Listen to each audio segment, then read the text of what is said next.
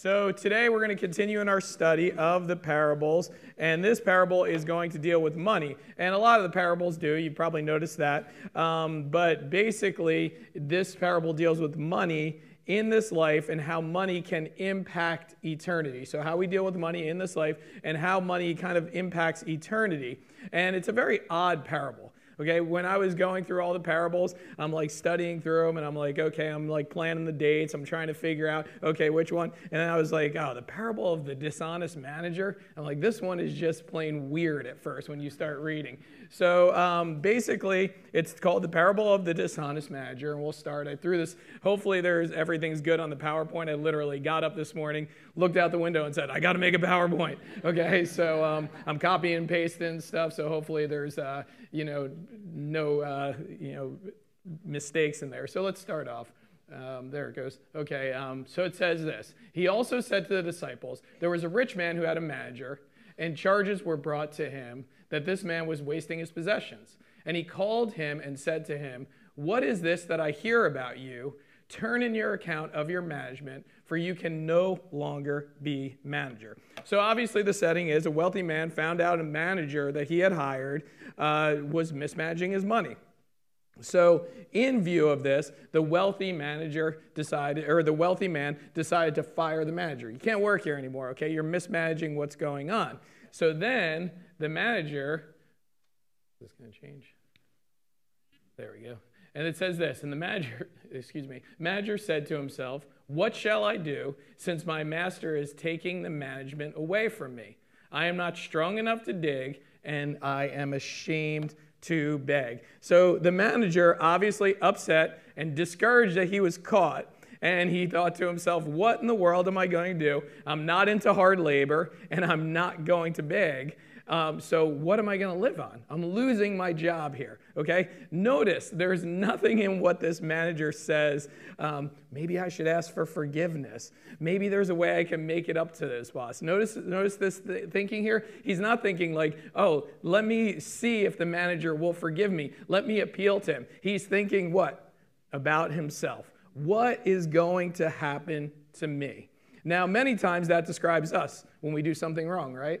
When we do something wrong, we're thinking, what is going to happen to me? Okay, at this point, we may think, how am I going to get myself out of this mess? So that's basically what this guy is doing here. He's like, how am I going to get this out? Uh, I've been a manager of this wealthy man's money, and you know, obviously he's been mismanaging. He's probably skimming some off the top. So now he's thinking, I'm not digging, okay? I'm not going to go dig, and I'm not going to go beg. So what should I do? So here's what he says. Delayed. there we go. It says this I have decided what to do so that when I am removed from management, people may receive me into their houses. So, summoning his master's debtors one by one, he said to the first, How much do you owe my master?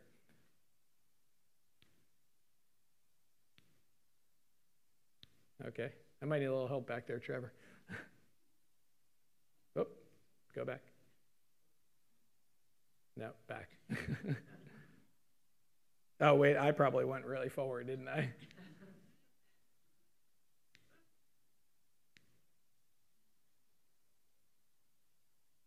Okay, that's where we were. So let me try this again, see what happens. There we go. Okay.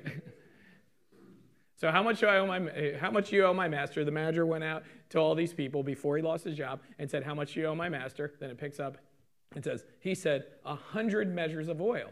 He said to him, Take your bill, sit down quickly, write fifty. Then he said to another, And how much do you owe? And he said, A hundred measures of wheat. And he said to him, Take your bill and write eighty. So now, basically, this guy has an idea. I'm going to get myself out of this mess. I'm going to go to everybody who owes my master and I'm going to cut him a deal.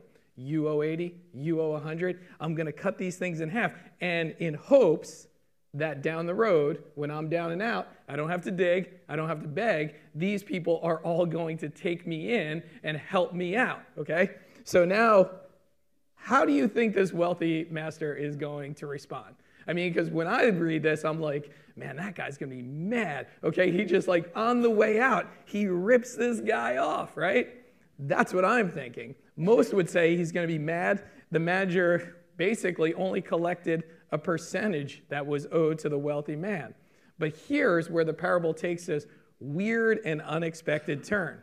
The wealthy master's response is this The master commended the dishonest manager for his shrewdness. Wait, what? Okay, think about this for a second. The master said, Well, that was a good idea. okay, like in all honesty, I have to kudos to you. Um, so this wealthy man is firing this guy for mismanagement. Then on his way out, he makes a decision that ends up with basically ripping his manager off a little bit more. And the manager or the, the wealthy man comes out and says, You know, that was a pretty smart idea, okay? You were watching out for yourself. So now, when we take a closer look, we realize he's not commending him for ripping him off, okay? What he's commending him for is his shrewdness in coming up with this idea. Now, shrewd means the quality of having or showing good powers of judgment. So, obviously, this guy didn't show good powers of judgment when it came to his master, but for himself, he basically said, How am I going to protect myself? How am I going to plan for the future? How am I going to survive? So the parable ends there, and we don't know what happened with the wealthy man, if he still fired, if the wealthy man still fired the, the, um, the manager, or maybe he sat down and said, hey, you know what? You're smarter than most people. So if we can figure out how to use your powers for good rather than evil, maybe we can continue on. But basically, the wealthy man was saying, wow, this guy's really smart. This guy's really shrewd. Excuse me.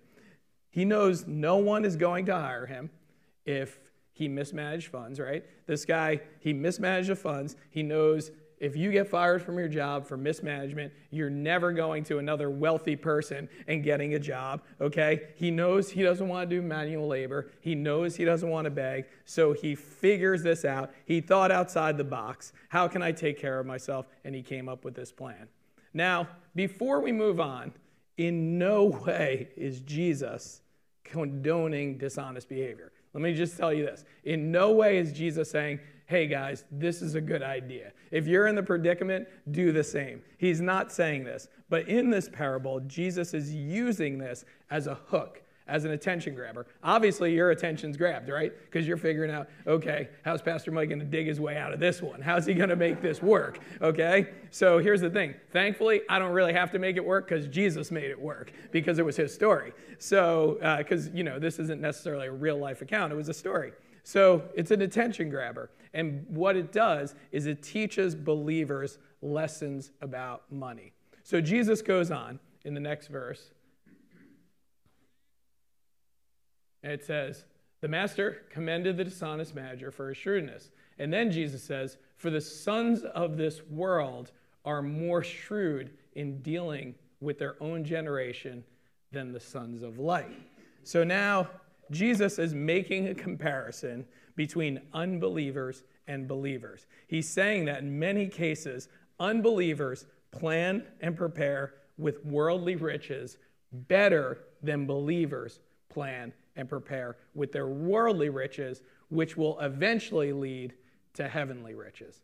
So basically, what Jesus is saying is planning and preparing is something that sons of light, believers, should be doing with their money. Okay? He's looking and saying, okay, we have believers and unbelievers. And sometimes, not all the time, but sometimes, unbelievers are more shrewd with the way that they use their finances.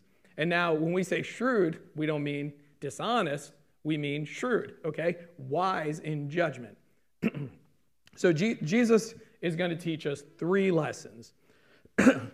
I, am I'm, I'm dealing with this little like allergy thing. I went to the doctor this week. Don't have COVID. I'm good. Okay. So um, I just started taking allergy medicine, and um, so anyway, that's why I'm like laboring like this a little bit. So the first lesson, lesson that Jesus is going to teach us about money, it's money can be used to bless others, which results in personal blessing. Now, in verse 9, he says it this way He says, I tell you, make friends for yourselves by means of unrighteous wealth, so that when it fails, they may receive you into eternal dwellings. Okay? Just when you thought things were getting easier in this parable and in this passage, Jesus throws this one in for us. It's a weird statement, right? Let's break it down. Make friends for yourselves by means of unrighteous wealth. Well, what is unrighteous wealth? Unrighteous wealth is not wealth attained in a sinful way, but it's a description of material and worldly wealth, okay? That's what this is. This is worldly wealth. Unrighteous wealth, everything, in other words, everything that we have our house, our car, our money, everything in the bank, everything that we earn it's technically, in God's eyes, unrighteous wealth, okay? It's worldly wealth. It's things not attained in sinful ways, but it's things that are just not righteous necessarily, okay? It's just worldly possessions. So, all those things are considered unrighteous wealth because they're possessions of this world. So then Jesus says, make friends for yourselves by means of unrighteous wealth, which means use your money and possessions on this earth to bless others. So make friends by unrighteous wealth. Use your wealth, the things that you have, to actually bless others. Use your money for other people. Now, that's not a popular message, right, in this culture. People are like, okay, I make money, I work hard for my money, I use my money for myself. So Jesus is saying, no, actually, you're supposed to use your money to bless other people. Okay?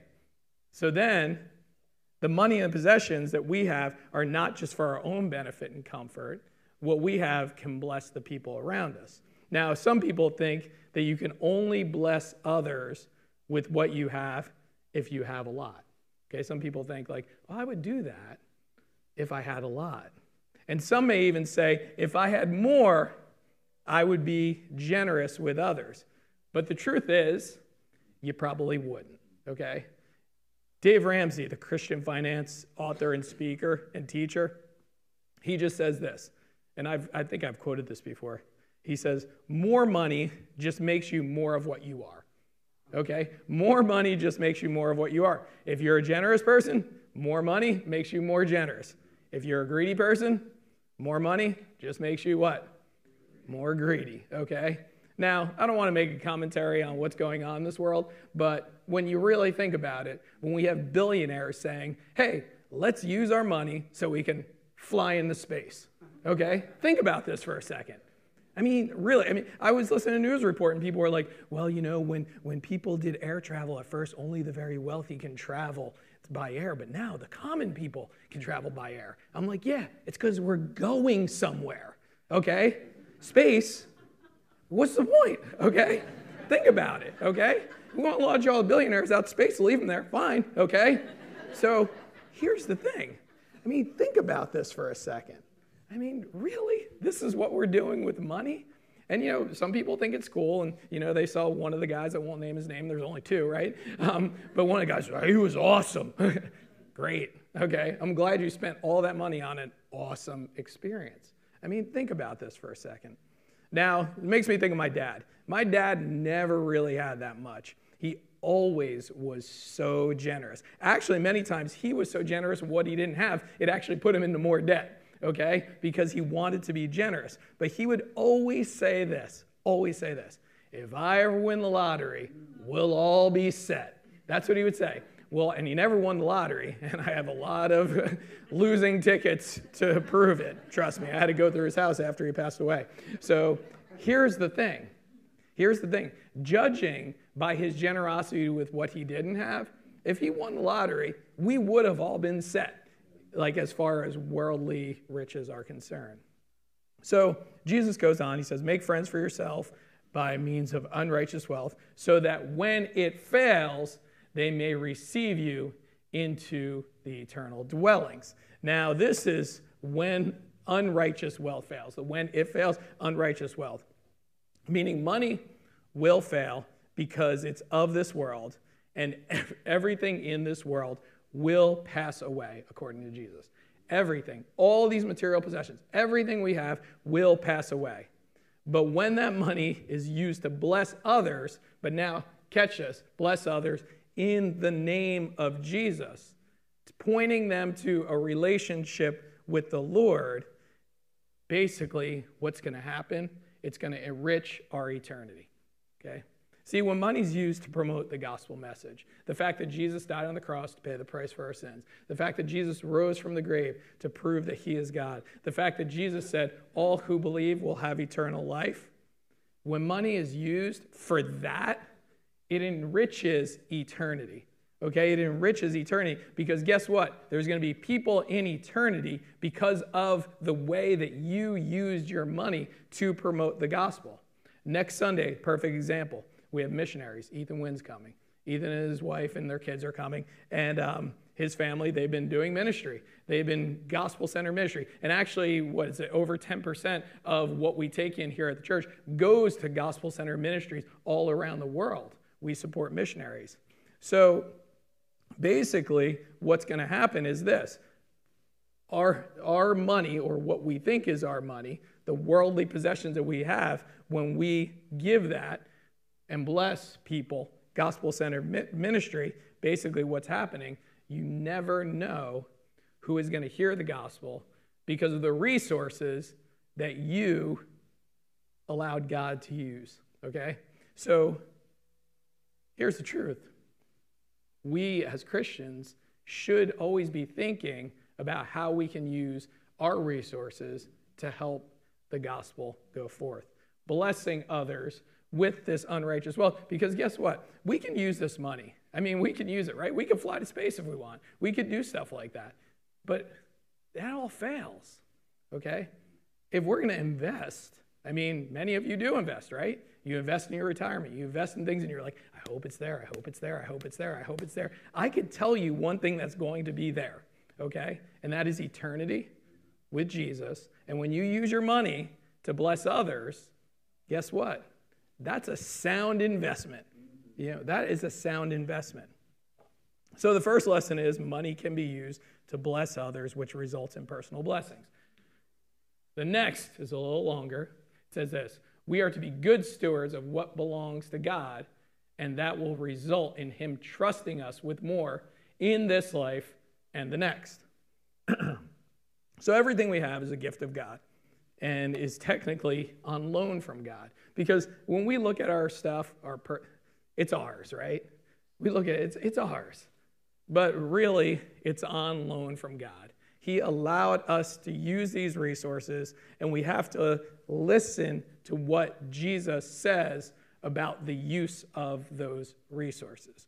Now, he goes on in verse 10, says, One who is faithful in very little is also faithful in much. And one who is dishonest in a very little is also dishonest in much. So, what you do with a little dictates how much you're going to be trusted with. Okay? What you do with a little bit will dictate how much you're going to be trusted with.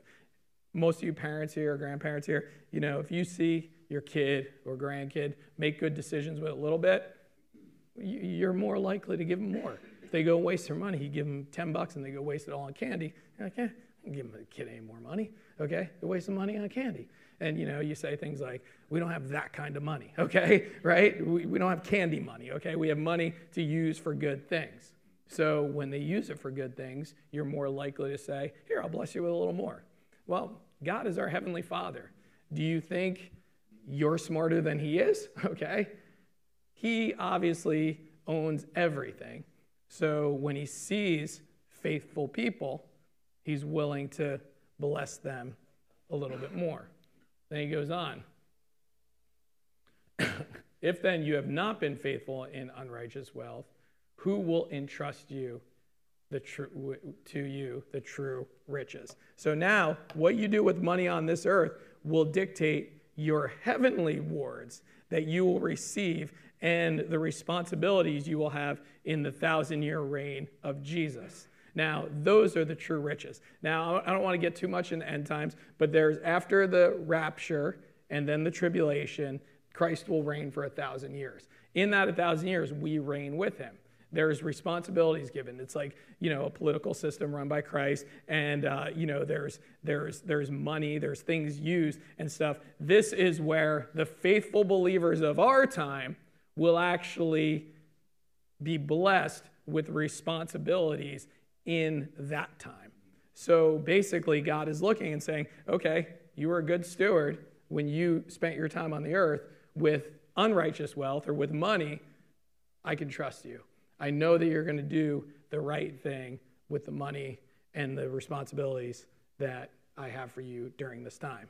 So, an aspect of our Christian life is being faithful what God has blessed us with. We should not waste it. His, his blessing, we should not waste his blessings, but we should use those blessings wisely. And the more wisely we use these blessings, the more he'll bless us with. You get that? So, and that's that's in this life and in the next. So it's a stewardship issue. So then Jesus goes on and he says this. And if you've not been faithful in that which is another's, who will give you that which is your own? Now, this is kind of a weird statement as well, because most would say if it's your own, you'd be more faithful with it. Would you agree with that? If it's your own, you'll be more faithful with it. But the concept here is accountability. Okay? When you're managing something for someone else, you know you have to answer to them, right? Okay, if you're managing somebody else's and, and then you mess up, say you're maybe like managing somebody's stock por- portfolio, and then you mess up, you're like, oh, dude, I gotta tell this guy. You know? But when it's your own, you're kind of like, ah, you know, that stinks. But I, you know, I only have myself to answer to. So the idea here is this when you're managing something for someone else, you know you have to answer them. But when something is yours, you don't have that accountability. But the truth is, you're always accountable. That's the rub here. The truth is, you're always accountable to God. We are stewards of what He has given to us. So you make a bad money decision right now, and you know maybe it only affects you and you're like, oh, well, well, it just affects me. Well, God's like, mm, no, it affects what I've blessed you with. You're accountable to me. And people don't look at money like that. People don't look and say, well, you know, will God be pleased with this decision or will, will he not be pleased with it? You know, we don't necessarily always look at it like that. But you're accountable with each penny to what you do to God, with God. You're accountable to him. So, how we handle money in this life will dictate how much we're trusted with in this life and will dictate how much we're trusted with in the next, namely the 1,000 year reign of Christ. Now, the third lesson is this don't let money take the place of God. Now, Jesus said, no servant can serve two masters, for either he will hate one and love the other, or he will be devoted to the one and despise the other. You cannot serve God and money. Now, we've heard that verse hundreds of times in our lives, right? But the truth is, things can get in our way of our commitment to Jesus, and money is one of the biggest things that can distract us from serving Jesus. Money is one of the biggest things that can distract us from serving Jesus. Now, and, and when I say this, I want you to realize this. Some people always go to this like extreme. That's rich people. Those are the people flying to space. Those are the people that, that money is a distraction. But guess what? Money is a huge distraction for people that don't have money either. Okay? Money is a huge distraction for people that don't have money because a lot of times people that don't have money, all they think about is if I had money. You know, when I go back to my dad, like that, I mean, literally, when I tell you, when I tell you, he said that, like about the, when we, like, if I win the lottery, we're all set he had an igloo cooler of canceled out lottery tickets, stacks like this we were going through. And I was wondering where all his money went all his life. Okay? No, eh, eh, seriously, he was so focused. I think I could win. I think I could win. It distracted him from every other thing. And it messed up so many areas of his life because he thought I could win. I think I could win. I think so. It's eh, here's a person who had no money, really, but it, money was a huge distraction. The Apostle Paul tells young Timothy this. He says, For the love of money is the root of all kinds of evils. It is through this craving that some have wandered away from the faith and pierced themselves with many pangs. Think about this the love of money is the root of all kinds of evils. It's through this craving that people wander. It's through this craving that people wander. Here's the, here's the truth about money we need money to provide, but we can fall into the trap of serving money rather than using money to serve God. I mean, really think about the way our culture is even set up. I mean, we kind of like serve money, right? What are you going to do tomorrow? You're going to get up and you're going to go to work. Why? Because you need money, okay? Because bill collectors are there, because you got a bunch of stuff. And I'm not saying this is wrong, but this is the way our culture is set up, right? You get up every day. So it's very easy to serve money.